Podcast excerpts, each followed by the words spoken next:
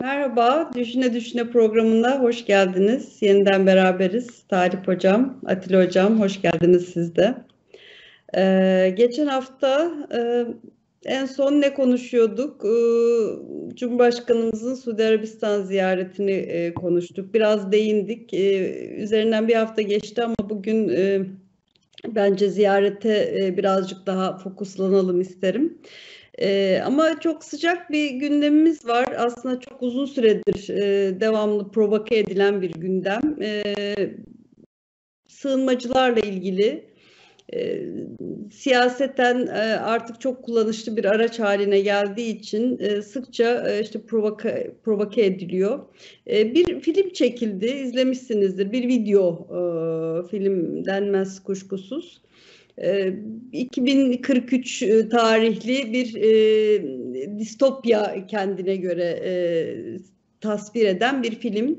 E, işte 2011'de gelen sığınmacılarla ilgili işte acıma duygusuyla hareket edenlerin 2043'te e, başlarına gelen felaketleri özetle hani herhalde böyle özetleyebiliriz. Anlatan bir e, video. Ee, ve belki hani bayram dolayısıyla da insanlar hani Türkiye'deki işte sığınmacılar gayet insani bir şekilde belki de hani dışarıya çıkıp bir kalabalık oluşturdular. Ee, bunun da yarattığı bir rahatsızlık. Bir şey bizi bizi bir şeyle yüzleştiriyor sanki. Ee, yani çok üzerinde konuşmamız gerekiyor öyle düşünüyorum. Hani siz takip ettiniz mi süreci? E, ne ara bu duruma geldik? Ben hani onu da biraz konuşalım istiyorum. Kuşkusuz bir takım işte ihmaller, yanlışlar vesaire olmuştur ama ee, uzunca bir süredir işte Avrupa'da yükselen ırkçılık, Avrupa'da yükselen yabancı düşmanlığı, Avrupa'da yükselen İslam düşmanlığı vesaire derken, İslamofobi derken yani Türkiye'de e, yaşadığımız şey e, işte sosyal medya üzerinden ajite edilen, provoke edilen sürecin aslında çok benzer bir süreç olduğunu ben gözlemliyorum. İçinde İslamofobi var aslında bir yönüyle yani. Ee, işte İslami görünürlüğe dair de bir tepki var. Yabancı düşmanlığı keza. Ee, tuhaf bir şey yani hem gayri insani hem de e, çok da provoke edilebilen bir zemin ve bunun çok kolay toplumsallaşabildiğini, toplumsallaşabildiğini gözlemliyoruz. Ee, yani siyasetin buna e, bu kadar teşne olması, yabancı düşmanlığının siyaseti bu kadar kolay zehirleyebiliyor oluşu ve bunun bu kadar kolay toplumsallaşabiliyor oluşunu ayrıca konuşmalıyız ama belki böyle bir süreci baştan bir e, getirelim mi ne dersiniz bilmiyorum. Yani bir sürü çünkü yalan üzerine kurulmuş bir provokasyon var. Yani işte Suriyelilerle başlayan işte Suriyeliler sınavsız işte tıp fakültesi okuyabiliyorlar. Sınav işte Suriyeli Suriyelilere e, TOKİ ev veriyor. İşte Suriyeliler hastanelere istedikleri gibi gidebiliyorlar ama işte biz gidemiyoruz varan e, bir e, yalan zincirinin aslında uzunca bir süredir tekrarlana tekrarlana toplumda bir e, tahammül eşiğini yüksel e, düşüren bir noktaya geldi. Öyle görüyorum ben. E, ne diyorsunuz e, Talip Hocam? Sizinle başlayalım isterseniz. Önce bir tespitle başlayalım. Ee, Suriye'deki mülteci meselesi, daha doğrusu Suriye'de iç savaşın, iç savaşın başlamasıyla beraber Suriye dışına e, gitmek zorunda kalanlara baktığımızda üç ülkeye gittiklerini ağırlıklı olarak görüyoruz bunların. Lübnan, Ürdün ve Türkiye. Ağırlıklı olarak da Türkiye'de bugün 3.7 milyon civarında Suriyeli var. Son 10 yılın en büyük mülteci krizi olarak adlandırılıyor Birleşmiş Milletler ve bütün işte uluslararası kurumlar tarafından. Diğer taraftan bir başka tespit, bu e, bir realiteye işaret etmek açısından söylüyorum. Türkiye dünyada sayısal olarak, demografik olarak en fazla mülteciye ev sahipliği yapıyor. Tabii Türkiye'nin nüfusunun 84 milyona ulaşması dolayısıyla biz bu mültecileri belki çok görünür bir şekilde hissetmeyebiliriz. Hatırlarsanız ilk zamanlarda mültecilerin büyük bir çoğunluğu sayıları az olduğu için kamplarda kalıyordu ve dolayısıyla kamplarda kaldığı için bunların yönetimiyle ilgili meseleler, algılar, algılarla ilgili meseleler daha kolay e, yönetiliyordu. Çünkü e, halkın arasında ka, e, karışmıyorlardı. Sokaklarda pek görünür değillerdi. E, tabii Türkiye biliyorsunuz e, çok insani ve vicdani bir politika izledi Suriye krizinin başlangıcında. Neydi o? açık kapı politikası. Neden? Çünkü savaştan kaçan, hayatını kurtarmayı isteyen insanlar sınırlarımıza yığılmıştı. İki seçenek vardı bizim için. Ya bunları e, e işte Esed'in eline teslim edecektik ya da sınırları aşacaktık ve bir hayat öpücüğü konduracaktık. Türkiye e, hem iktidarıyla hem de toplumun büyük kesimiyle aslında sosyolojik olarak buna evet dedi. Yani açık kapı politikası izlendi. Ama tabii burada bir takım beklentiler vardı. Yani Suriye'deki krizin kısa sürede sona erebileceği, dolayısıyla göç dalgasının kısa sürede biteceği, yani hiç e, bir hükümet yetkilisi e, bugün itibariyle 3.7 milyona gelen sayıyı tahmin etmemişti büyük ihtimalle. Dolayısıyla ne kurumsal olarak böyle bir hazırlık yapılmıştı ne de orta ve uzun vadeli göç politikaları oluşturulmuştu. Fakat bugün geldiğimiz noktada şuna bakıyoruz. E, tabii e, Türkiye'de bir taraftan işte ekonomik meseleler, bir taraftan e, işte e, sizin de ifade ettiğiniz popülist söylemin artması. Aslında e, yani yeni bir şey yaşanmıyor dünyada. Biz bunu Avrupa'da daha önce gördük. E, bundan 10-15 yıl önce mesela Avrupa'daki bir takım dergilerin kapaklarına bakarsanız, bazı e, kitapların da kapaklarına bakarsanız şunu görürsünüz. Avrupa istilaya uğruyor. Bakın sizin işaret ettiğiniz işte Türkiye'de bir biliyorsunuz e, film çekildi. E, işte distopik bir aslında yapım diyelim tamamen bence Sessiz ajan provokatör. bir film evet. şey video bu. Evet. Sessiz ben, ben onu, aynı ajan, kavramlar kullanılıyor. Ben ajan provokatör diyorum buna. Çünkü e, tamamen algılar üzerine bina edilmiş. Hiçbir gerçek e, ve e, somut e, gerçekler üzerine inşa edilmemiş. Tamamen hayal ürünü. Ama e, hitap edeceği bir kitle ve bir psikoloji var.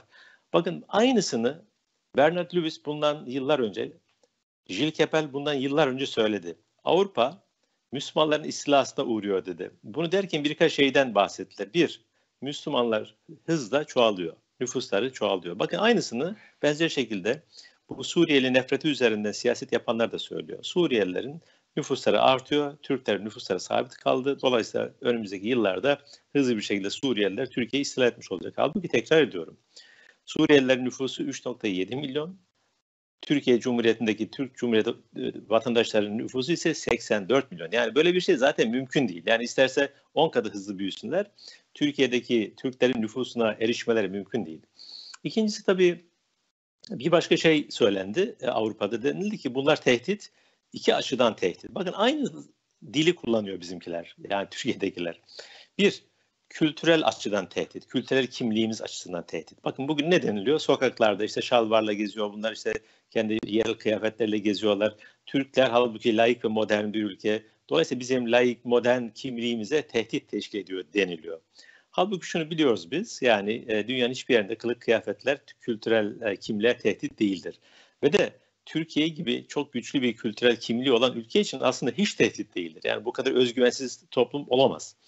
Bir başka tehdit de biliyorsunuz özellikle 11 Eylül'den sonra normal güvenlikle ilgili tehdit oluşturuldu. Yani bundan daha çok radikaller çıkabilir bunlar arasında vesaire denildi.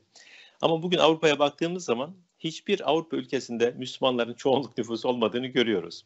Ama bu propagandalar nedeniyle hangi Avrupa ülkesine giderseniz gidin şu soruyu sorduğunuzda Halime Hanım acaba Almanya'da ne kadar Müslüman var?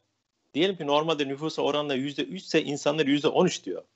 Fransa'da yüzde yedi ise yüzde on yedi diyor. Çünkü bu bunlar az önce ifade ettiğim Bernard Lewis gibi, e, işte Gilles Kepel gibi akademisyenlerin yani kamu üzerinde etkili olabilecek, bir söylem oluşturabilecek kimselerin söyledikleri şeyler. Bugün de Türkiye'de aslında gördüğümüz aşağı yukarı aynı şey. Bakın bazı siyasiler çıkıp diyorlar ki Türkiye'de 10 milyon mülteci var diyorlar.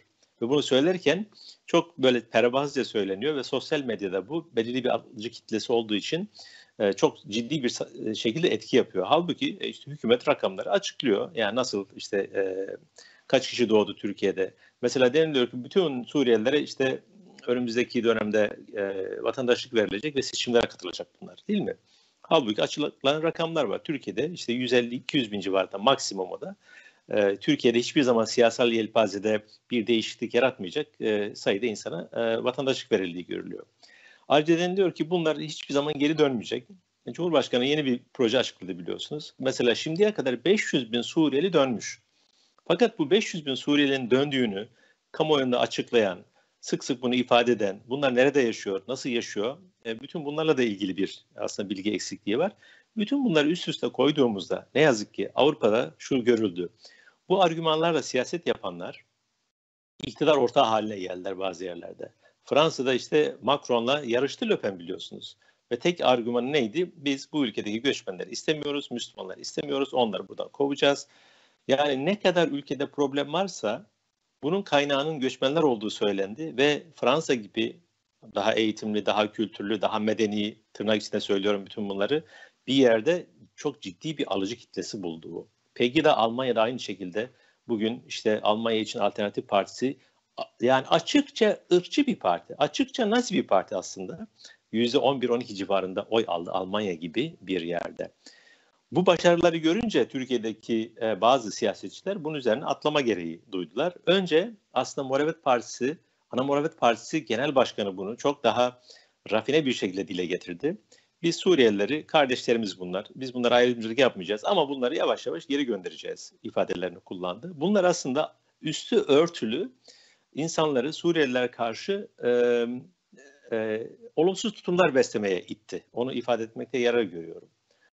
Bir tabii diğer konu da bunu da ifade etmek lazım. Bu bir mesele. Yani şu anda Türkiye'de anketlere bakıldığında eğer bu anketlerin bir gerçeklik payı varsa en önemli problemlerden bir tanesi işte ekonomi deniliyor. Ve altta gelen bir problem de Suriye ile ilgili mesele. Yani toplumda bunu kışkırtan, bu konuyu mesele olarak gören insanlar var. Bunu da görmek gerekiyor. Yani hani e, sosyolojik körlük de doğru bir şey değil. Yani ya böyle bir mesele yok. Sadece işte çok küçük ırkçı bir kesim var Türkiye'de.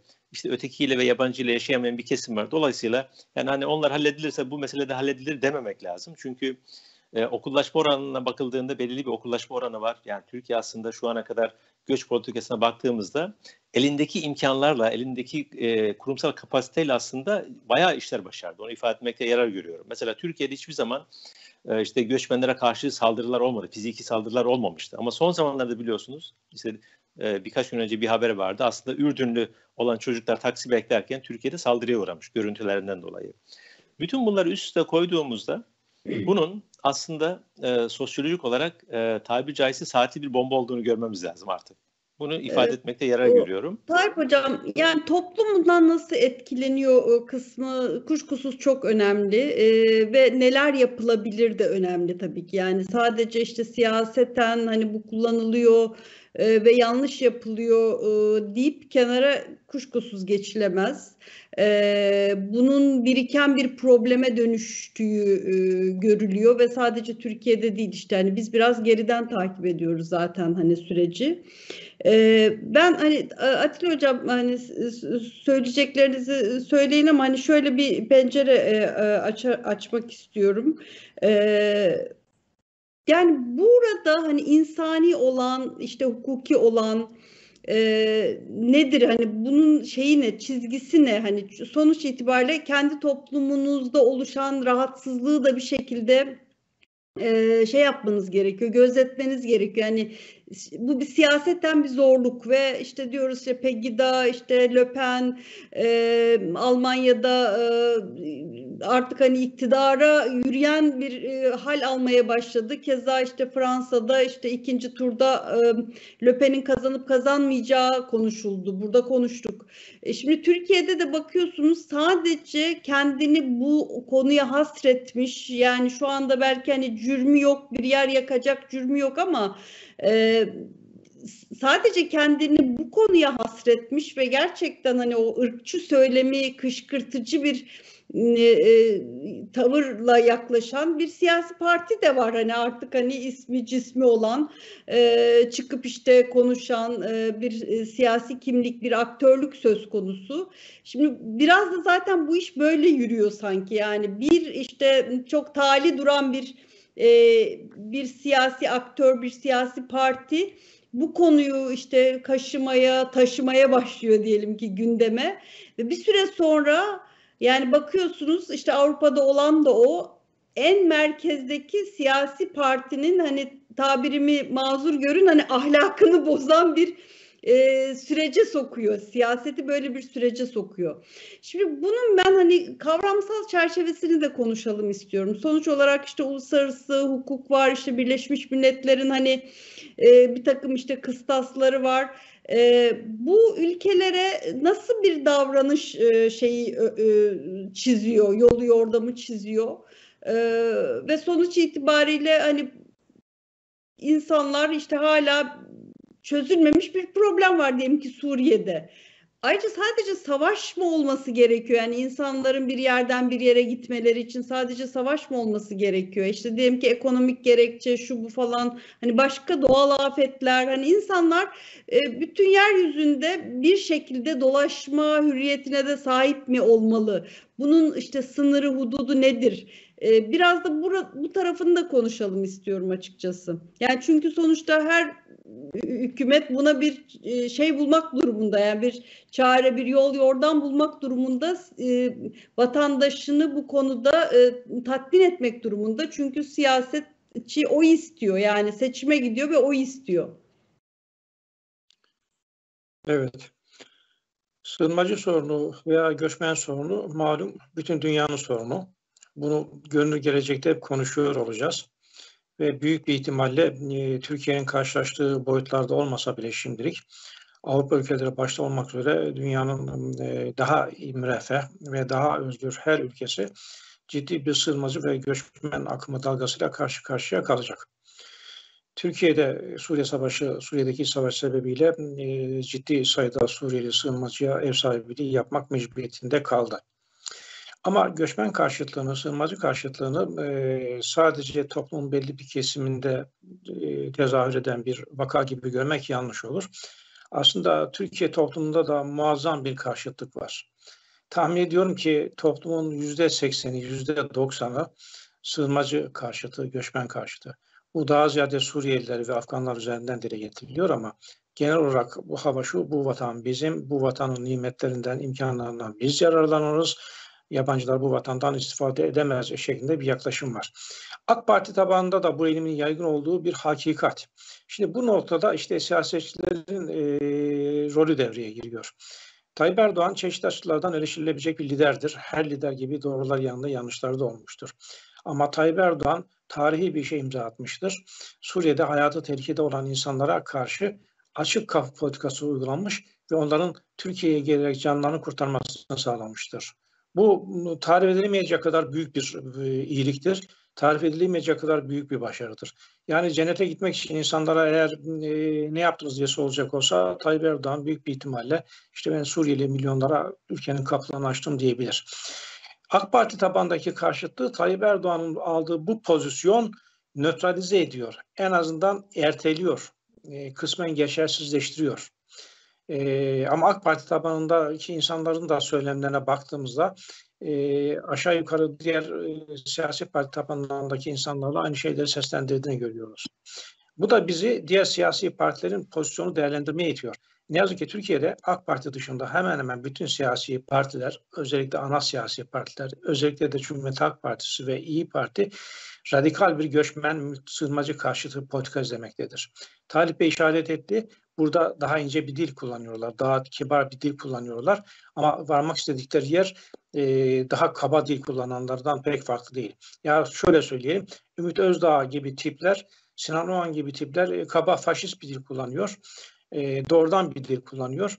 Ama e, Meral Akşener ve Kemal Kılıçdaroğlu daha ince bir dil kullanıyor. Özünde de faşist bir dil kullanıyor, ırkçı bir dil kullanıyor.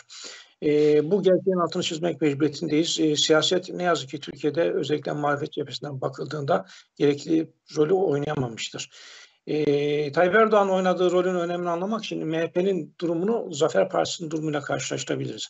Aslında MHP tabanında 3 aşağı 5 yukarı Zafer Partisi gibi düşünmektedir. Fakat ittifak içerisinde bulmaları ve AK Parti ile bir yol almaları en azından bu konuda sessiz kalmasını sağlamaktadır. Bu da ittifak sadece AK Parti'ye etkiledi ve AK Parti MHP'leştiği şeklindeki görüşlere verilebilecek bir cevaptır. Şimdi sığınmacılık bir hak mıdır, bir insan hakkı mıdır? Bu teorik olarak tartışılan bir konudur. Sığınmacılık şu durumda kesinlikle bir insan hakkıdır. Bir insanın hayatı e, ülkede yönetiminin tavrından dolayı siyasi sebeplerle, dini sebeplerle tehlikeye giriyorsa o insanların en yakın ülkeye sığınması bir Hocam, uluslararası... yakın çok affedersiniz hatırlatacağım müsaadenizle yani Ukrayna, e, Rusya e, yani Rusya'nın Ukrayna'yı diyelim ki yani işgali dolayısıyla hiçbirimiz evet, garipsemedik değil mi? Yani Ukraynalıların hemen işte sınırındaki ülkelere gitmesini e, işte daha şimdiden bir ay bir buçuk ay olmuşken hani iki milyona yakın e, Ukraynalı ülkesini terk etmek durumunda kaldı. Bu bir zorunluluk haline geldiği zaman hani bunu sorgulayamıyoruz zaten. Hani kendini icbar ediyor bu durum. Ben de aynı şeye getirecektim sözü. Ekonomik sebeplerle bir insanın başka bir ülkeye göç etme hakkı var mıdır yok mudur tartışma konusudur. Çünkü ekonomik sebepler e, insan hayatını en azından savaşlar gibi ani tehlike altına atmaz. E, ayrıca ekonomik durumun neyin eser olduğuna da bakmak gerekir. O ayrı bir tartışma konusu. Ama siyasi sebeplerle ve dini sebeplerle hayatı tehlikede olan insanların en yakın ülkeye sığınması bir insan hakkıdır. Ve o ülkenin de kapılarını açması uluslararası hukukun o ülkenin, ülkeye yüklediği bir görevdir. Şimdi siz de işaret ettiniz. Türkiye'nin uyguladığı göçmen politikası Polonya'nın uyguladığı göçmen politikasıyla karşılaştırılabilir. Polonya biliyorsunuz Ukrayna ile komşu bir ülke ve Polonya ile Ukraynalıların çoğu arasında bir akrabalık bağı da var. Ee, Rusya'nın saldırısı üzerine Polonyalılar ülkeyi terk et, Ukraynalılar terk, ülkeyi terk etmek zorunda kaldılar ve yaklaşık iki ay içerisinde aşağı yukarı 5 milyon insan ülkeyi terk etti. Bunların da yaklaşık yarısı evet. Polonya'ya geldi. Şimdi Türkiye'deki sığınmacı karşıtları diyorlar ki e, açık kapı politikası yanlıştır. E, sığınmacılar e, testten geçirilmelidir. Haklarında güvenlik soruşturması yapılmalıdır. Ayrıca da çeşitli erdemlere sahip olan, çeşitli meziyetlere sahip olan. Nasıl mümkün olacak bu böyle savaş ortamında? Var mı? Geçenlerde, geçenlerde bir e, faşist seslendiren birisiyle Erhan Erkut'la bir Twitter tartışması yaşadım. O diyordu ki e, Kanada'yı övüyordu. Kanada kadar akıllıca göçmen politikası uygulayan bir yer yok diyordu. Kanada işte seçerek alıyor, vasıfları alıyor. E, kendisi de Kanada'ya başvurmuş vesaire vesaire. Ben de cevap verdim. Dedim ki bu karşılaştırma yanlıştır. Kanada'nın sınırlarında savaş yoktur. Kanada ayrıca okyanuslarla dünyadan tecrid edilmiş bir ülkedir. Dolayısıyla Türkiye-Kanada karşılaştırmasından bir neticeye varamayız. Bana cevap verdi. Hangi ülke dedi nüfusun yüzde beşini, onunu e, sığınmacı olarak, göçmen olarak kabul ediyor. Ben de hemen cevap yapıştırdım. Dedim ki Polonya mesela. Aynen Türkiye'ye benzer bir durumla karşı karşıya. Suriye'de bir iç savaş sonucunda Suriyeliler Türkiye'ye sığınmak zorunda kaldı. Polonya halkı, Rusya, Ukrayna halkı da Rusya'nın saldırısı üzerine Polonya'ya sığınmak zorunda kaldı. Ve Polonya nüfusunun yaklaşık yüzde 7'si 8'i oranında bir nüfus gitti e, Polonya'ya Ukrayna'dan. Dolayısıyla bu geçerli bir sebep değil. Ayrıca e, şunu unutmamak lazım. Vasıflı olanları alalım derseniz nasıl ayırt edeceksiniz? Yani vasfı canı kurtarmak için kaçıp gelmişsiniz e, dayanmış insana vasfı nedir? Tahsili nedir? Gel senin test edelim mi diyeceksiniz. Tabii ki kapılarınızı açacaksınız ve o insanları ülkeye buyur edeceksiniz. Dolayısıyla Polonya ile Türkiye'nin e, karşılaştırması e, çok ilginç bir ipucu verebilir bize. Bir diğer özellik de şu bazı arkadaşlar da sosyal medyada yazıp çiziyorlar. İşte göçmen politikasının ne olacağına ve ne kadar göçmen alınacağına, hangi vasıfla göçmen alınacağına siyasi toplumun hakkı vardır. Demokratik olarak toplum buna karar vermelidir. Hayır efendim siyasi toplumun buna hakkı yoktur. Bu bir insan hakkıdır. İnsan hakları siyasi toplumun müzakeresine, siyasi toplumun oylamasına bırakılamaz. İnsan hakkı olduğu gibi kabul edilir ve uygulanır. Polonya da bunu yaptı.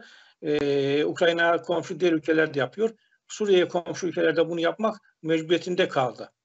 Dolayısıyla Türkiye harika bir iş çıkarttı. Aslında ben büyük anlatıldığı kadar, yansıtıldığı kadar büyük bir sığınmacı problemi olduğunu düşünmüyorum. Aradan 10-11 sene geçti. Bu insanların büyük bir bölümü Türkiye'ye adapte oldular. Türkiye ekonomisine çok büyük katkılar var.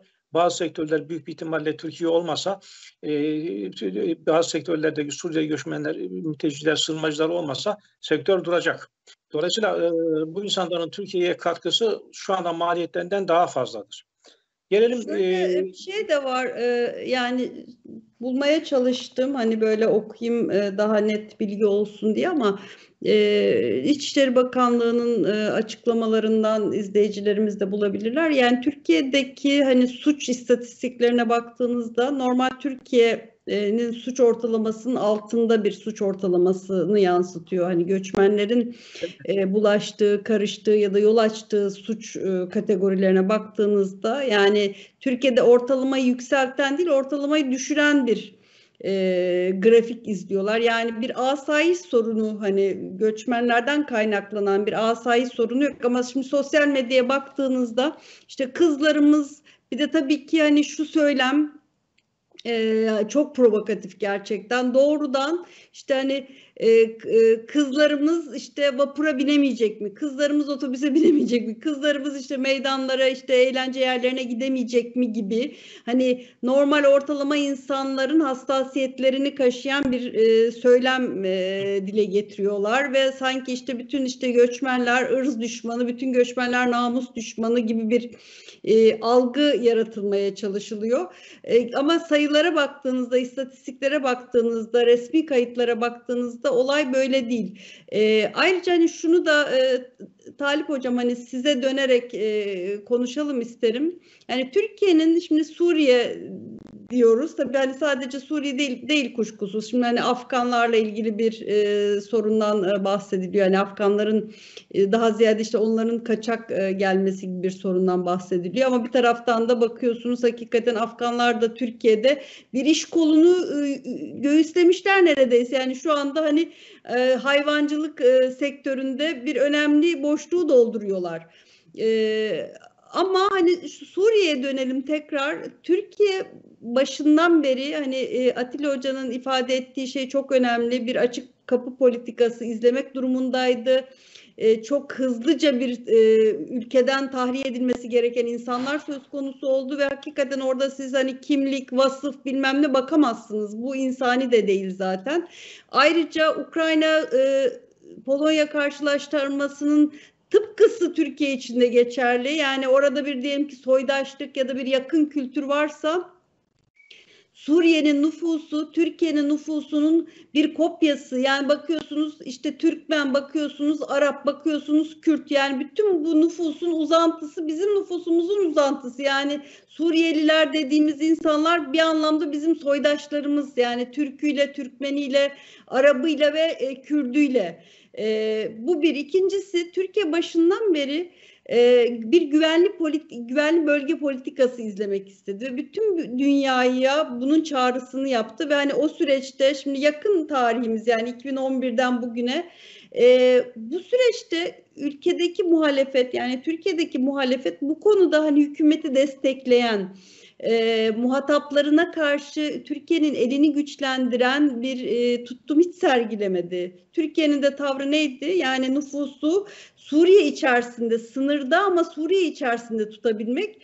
Bu hem Türkiye'yi bu kadar yormayacaktı hem de Suriye'deki sorunun belki bu kadar kronikleşmesine mani olacaktı. Şimdi böyle de bir tarafı var bu hani savaş denilen durumun bu kadar uzaması, iç savaşa dönüşmesi de aslında bu hani nüfusun tahliyesi de e, sebep oluyor. Çünkü hani bakıyorsun şimdi İdlib'de mesela değil mi? Hani İdlib'de çok yoğun bir nüfus var ve Türkiye'nin diplomatik e, ve askeri aslında güç göstermesiyle o nüfus orada tutuluyor. Ama hani muhalefet orada bile değil mi? Hani İdlib bir başarıdır e, İdlib konusunda Türkiye'ye destek olan, hükümete destek olan e, muhataplarına karşı Türkiye'nin elini güçlendiren bir tutum sergilemedi hiç. Şimdi bunları da belki hani konuşmak gerekiyor. Çünkü hani Suriye e, vasatında işte muhalefetin hani Esadçı bir yaklaşım neredeyse sergilediğini de gördük ve bugün de benzeri bir şekilde işte göndereceğiz diyor. Şimdi ben hani şunu e, konuşmak istiyorum özellikle Talip Hocam sizinle.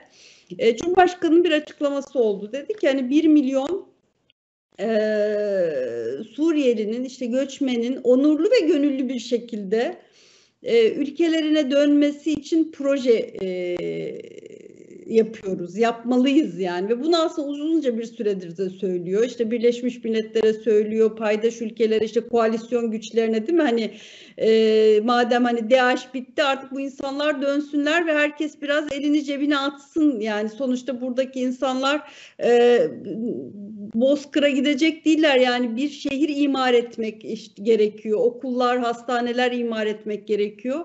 E, bu konuda da mesela hani muhalefetin tavrı hakkında bir e, bir şey duydunuz mu? Hani bu bir proje değil mi? Hani iyi bir proje. E, bunu yapalım hadi yapalım denildiğinde muhalefetin hani göçmenler şöyle bir takım işte kışkırtıcı söylemler dışında iş yapmaya geldiğinde e, işin ucundan tutan ve Türkiye'nin elini güçlendiren, dışarıya karşı Türkiye'nin elini güçlendiren bir tavır ben görmüyorum, bilmiyorum hani sizin e, bir gözleminiz var mı bu konuda? Ve ben hani bu projeyle ilgili e, şeyiniz nedir? Hani realize edilebilir mi? Ve bunun hani siyaseten nasıl bir yansıması olur? Bunu konuşmak isterim sizinle de. Suriye krizinin başlangıcından itibaren muhalefetin konuya bakışı son derece eleştirel oldu.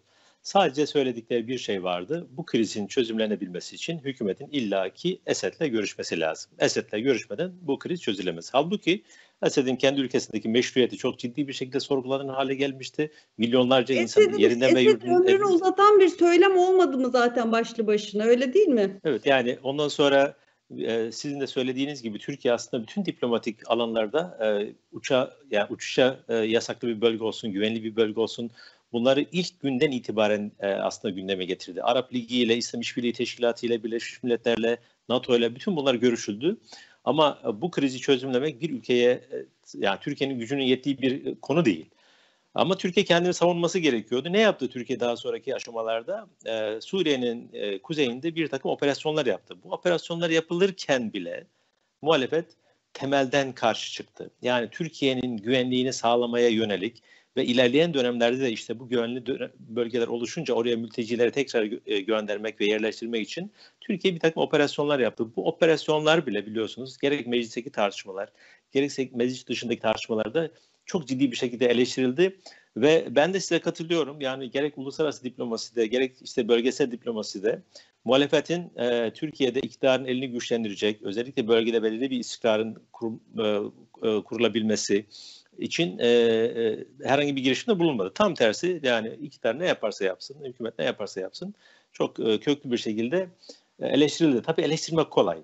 Ama bir mesela yol haritası da olmadı biliyorsunuz. Yani şunu görmemiz lazım. Mültecilerin kendi ülkelerine dönebilmesi için bir mutlaka güvenliğin sağlanması lazım. Savaşın bitmiş olması lazım. Şimdi ne diyorlar? Diyorlar ki savaş bitti.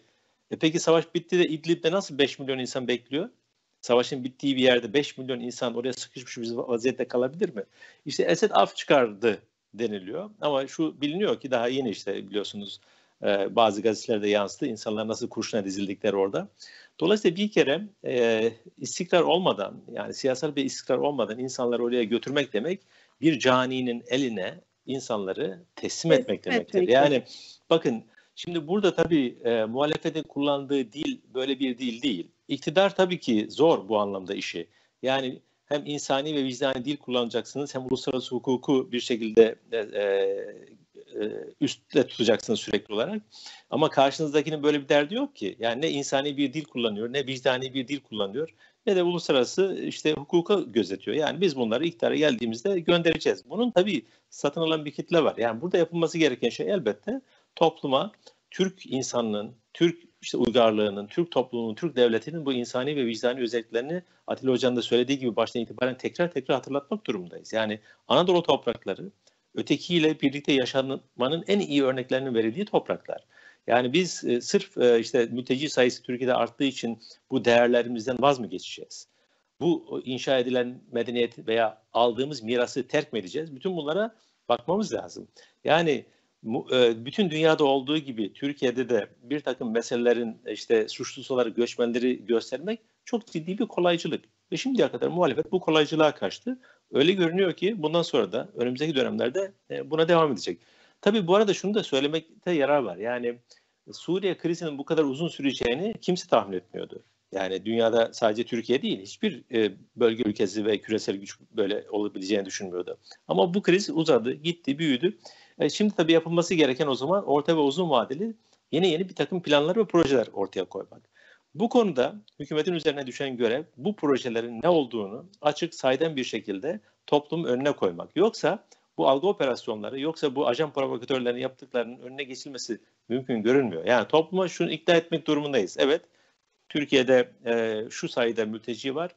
Bu mültecilerin şu kadarının gitme ihtimali büyük bir takım projeler yapıldığı zaman bu açıdan bakıldığında Sayın Cumhurbaşkanı'nın açıklaması önemli. Zaten 500 bin kişi gitmişti. 1 milyonunun da kademeli olarak e, gitmesi söz konusu olabilir.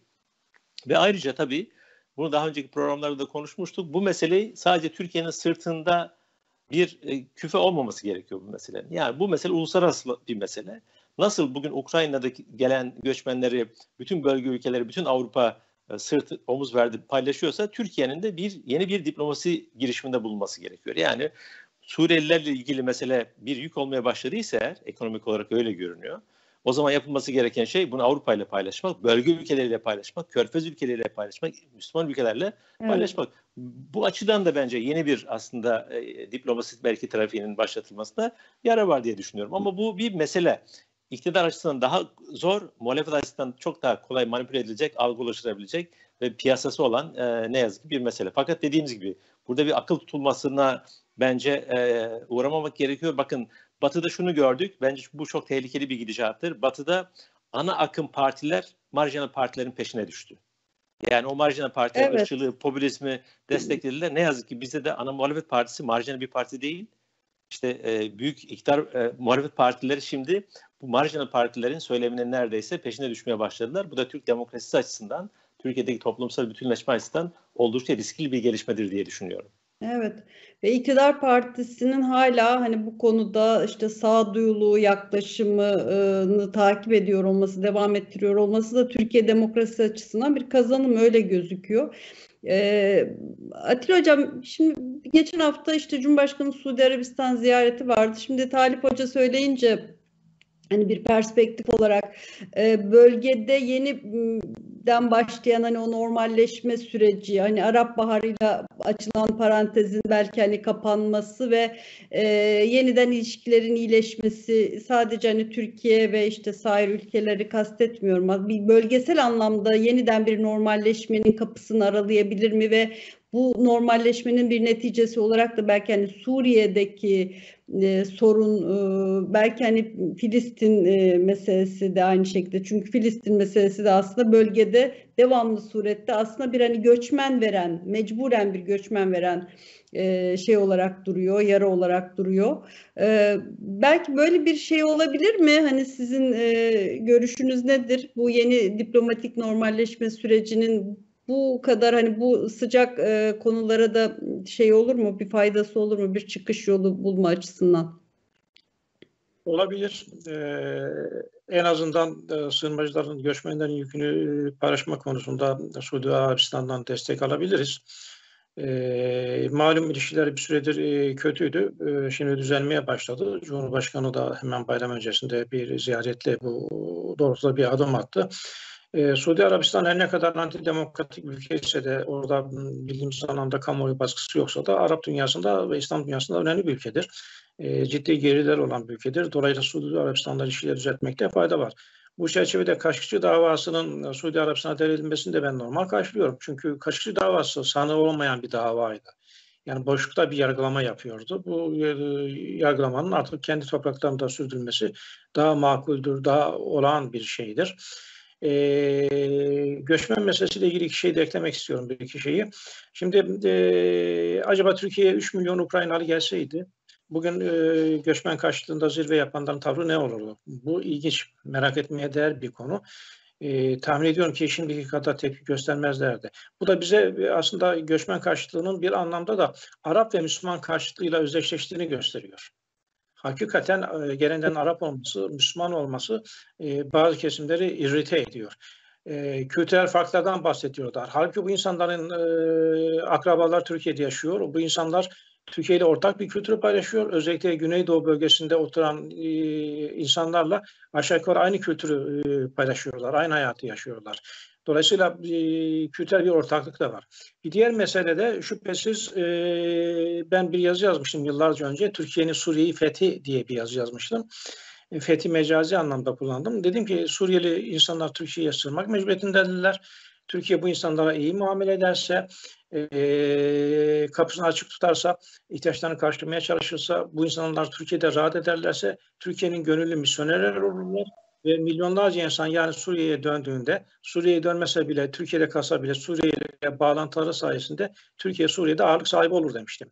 Bu da bir hakikat. Şimdi geldiğimiz noktada e, bence hükümetin genel olarak politikası doğru ama siyasetin baskısıyla da hükümet göçmenlere karşı bir e, hareketlilik içerisinde görmek mecburiyeti hissediyor. Dolayısıyla e, Cumhurbaşkanı'nın son hamlesini de yani 1 milyon kişinin yaşayacağı bir şehir inşa etme, bir yerleşim bölgeleri inşa etme hamlesini de bu çerçevede görmek lazım. Olabilir. Bunun yükünü de paylaşmak lazım. Mesela sivil toplum kuruluşlarının, yerli ve yabancı sivil toplum kuruluşlarının baştan devrede olması iyi. Türkiye mutlaka Avrupa Birliği'nden de bu istikamette fonlar talep etmelidir. E, buna, buna da hakkı vardır. Çünkü Türkiye bana göre yanlış olan bir anlaşmayla göçmenleri e, Türkiye'de tutma yoluna gitmiştir. Bu da insan haklarına aykırı bir şeydir. E, bir ülkeye gelen insanın o ülkeden çıkma hakkı da vardır. İstediği yere gitme hakkı vardır. Türkiye burada bir hata yapmıştır. Bu çerçevede HDP'nin tavrına da kısaca işaret etmek istiyorum ben. HDP'nin tavrı e, söze geldiği zaman demokrasiden, insan haklarından e, bahseden HDP'nin acaba göçmenlere karşı tavrı nasıl? CHP'den farklı düşünmüyor bence. Çünkü bir miktar e, sığınmacının e, Kürtlerin ağırlıklı olduğu topraklara yerleştirilmesine Kürtlerin bulunduğu bölgelerin demografik yapısı değiştirilecek şeklinde bir itiraz evet. getirdi. Bu da HDP'nin aslında e, özünde ırkçı bir parti olduğunun bir göstergesidir. HDP de e, Türkiye'ye gelen e, Suriyeli göçmenlerin e, iade edilmesinden hem mutlu olacak hem mutsuz olacaktır. Mutsuzluğu e, PYD'nin kontrolünde olan bölgede gidecek e, Suriyeli Araplardan kaynaklanacaktır şüphesiz. Şimdi orada da PYD bir demografik değişiklik e, yarattı yani hepimizin evet, bildiği gibi. Zoruyla, silah zoruyla bir demografik değişiklik yarattı. Ama uzun vadede bakıldığında demografik değişikliğin bir önemi yoktur. Önemli olan insanların hayatlarının kurtarılmasıdır. İnsanlar bulundukları yere alışırlar, bulundukları yerin kültürünü eninde sonunda benimserler ve o şekilde yaşamaya devam ederler. Ben şey... Ee, evet yani biz sınanıyoruz ve hakikaten hani bugüne kadar e, iyi bir imtihan verdik diyelim e, ama hani şu anda bir e, kavşak noktasındayız. Umarım hani bu provokatif e, çabalar e, sonuç vermez, olumsuz netice vermez ve hani bu imtihanı e, geçeriz, ülke olarak geçeriz. Çünkü e, gerçekten hani işittiğimiz şeyler özellikle sosyal medyanın hangi amaçla sevk edildiğini, hangi amaca sevk edildiğine baktığınızda ürkütücü. E, dikkatli olmak gerekiyor. Hani toplumun da sağduyusuna ihtiyaç var ama kuşkusuz hani siyasetin de burada e, yapıcı bir e, dil kullanması gerekiyor. Kışkırtıcı değil, yapıcı bir dil kullanması gerekiyor. E, bugünkü yayınımızın sonuna gelmiş olduk. E, haftaya tekrar görüşmek üzere diyelim. E, Hoşçakalın.